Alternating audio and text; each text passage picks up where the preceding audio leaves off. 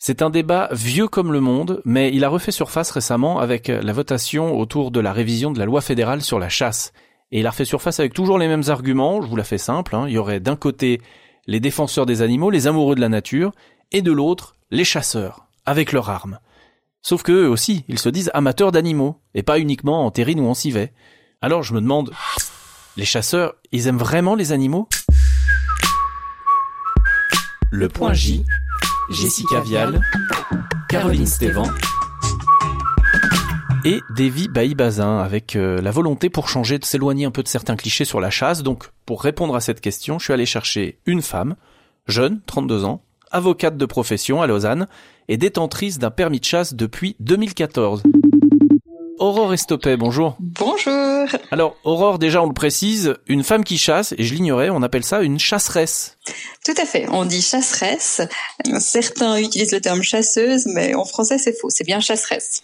Et donc, je vous pose la question, vous aimez vraiment les animaux ? Oui, j'aime vraiment les animaux et je crois pouvoir dire euh, que les chasseurs, de manière générale, aiment vraiment les animaux. Mais pourquoi les tuer si vous les aimez ? Parce que quand on aime quelqu'un, en général, on n'a pas envie de le voir mort. C'est pas pareil avec les animaux ? Bien sûr, mais là, je pense que le raisonnement fait un amalgame tout à fait regrettable entre le fait de chasser et d'aimer ou non les animaux. Prélever un animal pour le manger ne signifie pas encore qu'on n'aime pas les animaux ni qu'on n'aime pas l'animal abattu.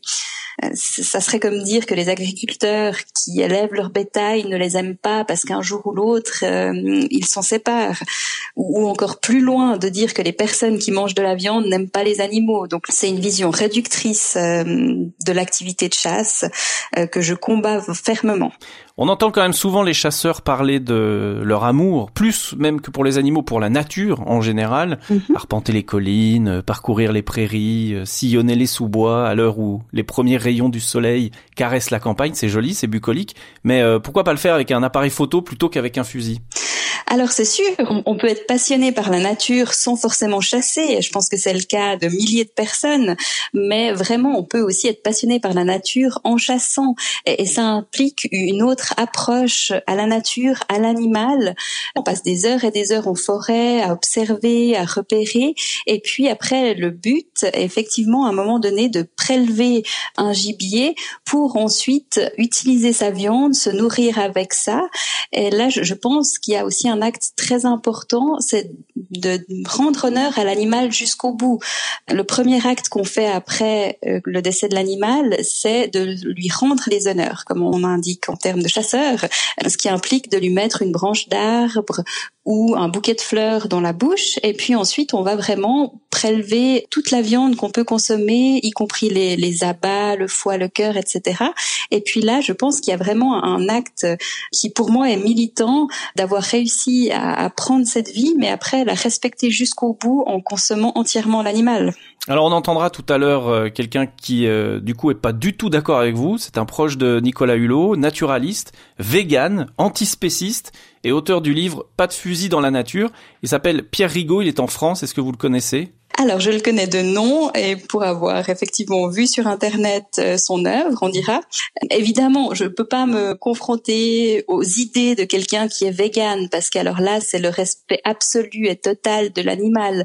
Mais euh, alors mais... justement, quelle relation vous, vous avez, euh, vous, en tant que chasseresse, et puis les chasseurs d'une manière générale, avec euh, les véganes, les antispécistes, les associations de défense des animaux qui font de plus en plus entendre leur voix aujourd'hui, en tout cas beaucoup plus qu'il y a encore quelques années. Mmh. Alors, bon, les véganes, je, je pense que c'est vraiment une discussion qui doit avoir lieu, et puis ma foi, chacun a ses positions et, et doit se respecter. Mais souvent, quand on discute finalement avec eux, j'entends parfois qu'ils me disent finalement, si je devais consommer de la viande, eh ben oui, ça serait peut-être de la viande que j'aurais moi-même chassée. Parce que quelque part, quitte à, à consommer de la viande, autant savoir vraiment d'où elle vient et puis avoir le, le courage de le faire soi-même plutôt que de se fier à un abattoir. Ensuite, pour ce qui concerne concerne les associations de protection de la nature. Alors, ce qu'il faut savoir, c'est que on travaille énormément en tant que chasseur avec ces associations, que ça soit pour gérer les parcs naturels ou les zones de réserve, mais également pour prendre des décisions en lien avec la chasse. C'est systématiquement des associations qui sont consultées et puis qui donnent leur avis. Des réunions ont lieu à intervalles réguliers. Et puis là, je pense qu'il n'y a pas du tout d'affrontement absolu, en tout cas en Suisse, entre les chasseurs et ces associations. D'ailleurs, je crois qu'on a souvent entendu dans, dans le débat par rapport à la loi sur la chasse, euh, ces associations nous dire, mais écoutez, nous, on n'est pas là pour interdire la chasse. C'est pas ce qu'on souhaite. Euh, on souhaite uniquement avoir une adaptation des règles qui nous conviennent. D'ailleurs, on vous entend plutôt que de dire tuer un animal, vous dites prélever, mm-hmm. c'est-à-dire que vous l'ôtez à son milieu naturel.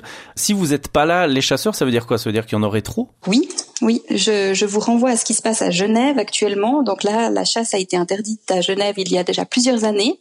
Et puis, vous avez en fait des gardes-faunes professionnels qui font des tirs de régulation de gibier et qui sont payés pour ça. Mais ça a un coût.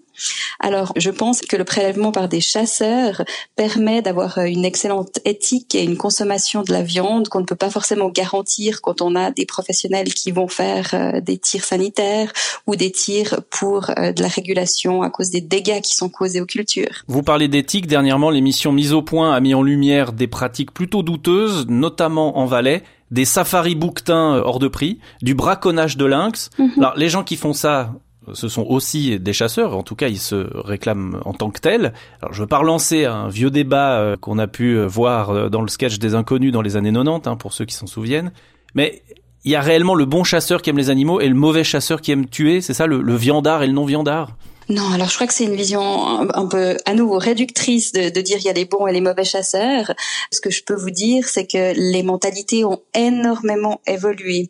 On est passé en Suisse à une formation extrêmement exigeante où on a deux ans de formation avec des cours du soir, des cours le week-end, euh, où on doit apprendre effectivement la biologie, l'éthique, euh, le tir, et cetera.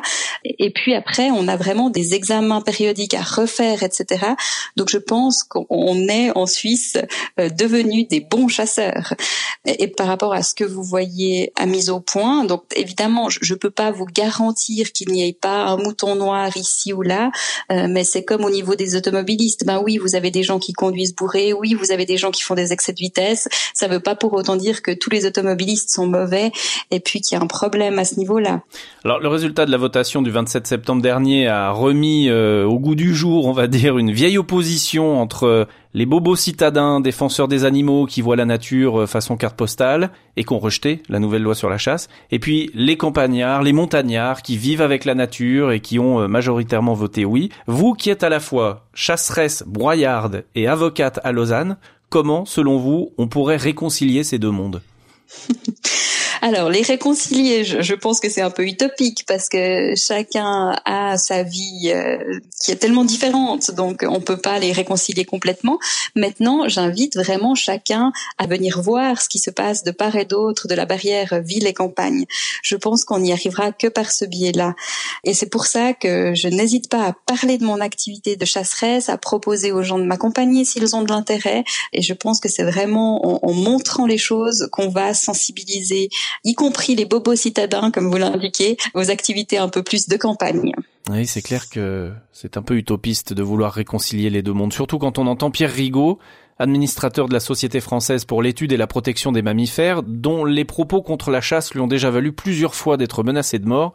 Faut dire qu'il a quand même un avis tranché sur la question. J'ai des positions qui sont très claires sur la chasse. En effet, j'ai pas de problème à le dire. Je pense pas qu'on puisse vraiment aimer un animal à partir du moment où on le tue, ce qui est quand même la finalité de la chasse. Alors les chasseurs, ils aiment traquer, être dans la nature. Et, et d'ailleurs, sur ce point, je les rejoins et on est nombreux à les rejoindre finalement. Et je pense pas que les chasseurs dans leur ensemble soient des psychopathes. Pour la plupart d'entre eux, ils aiment avoir une relation dans la nature avec des animaux, mais qui à la fin sont tués. Et c'est là qu'il y a toute la différence entre ceux simplement qui observent et ceux qui tuent. Surtout lorsqu'il n'y a aucune nécessité à le faire, à partir du moment où il n'y a strictement aucun besoin vital pour un être humain de tuer un animal, À partir du moment où c'est seulement du plaisir de tuer, je pense que la chasse de loisirs à la française doit être abolie, à la française où, comme ça se passe dans la plupart des, des cantons de Suisse, n'est-ce pas, et qu'on doit aller vers une, une relation aux animaux qui serait complètement différente, parce qu'il y a quand même certains chasseurs qui se disent, bah finalement j'ai baigné là-dedans parce que mon père m'emmenait à la chasse, mon grand-père, donc je trouvais ça normal, je me posais pas de questions, mais aujourd'hui j'aime autant être dans la nature, mais simplement j'ai posé le fusil et je prends un appareil photo. C'est plus durable pour tout le monde et c'est plus appréciable pour tout le monde, ouais. Bon, bah, je sais pas vous, mais moi, j'ai bien envie d'aller faire une petite balade dans la nature et d'aller me faire ce soir un bon plat de chasse, parce que j'aime bien l'ironie aussi. Le point J. Et comme j'aime bien le point J également, je vais souvent m'écouter les précédents épisodes. On les retrouve sur les plateformes habituelles de streaming et sur PlayRTS.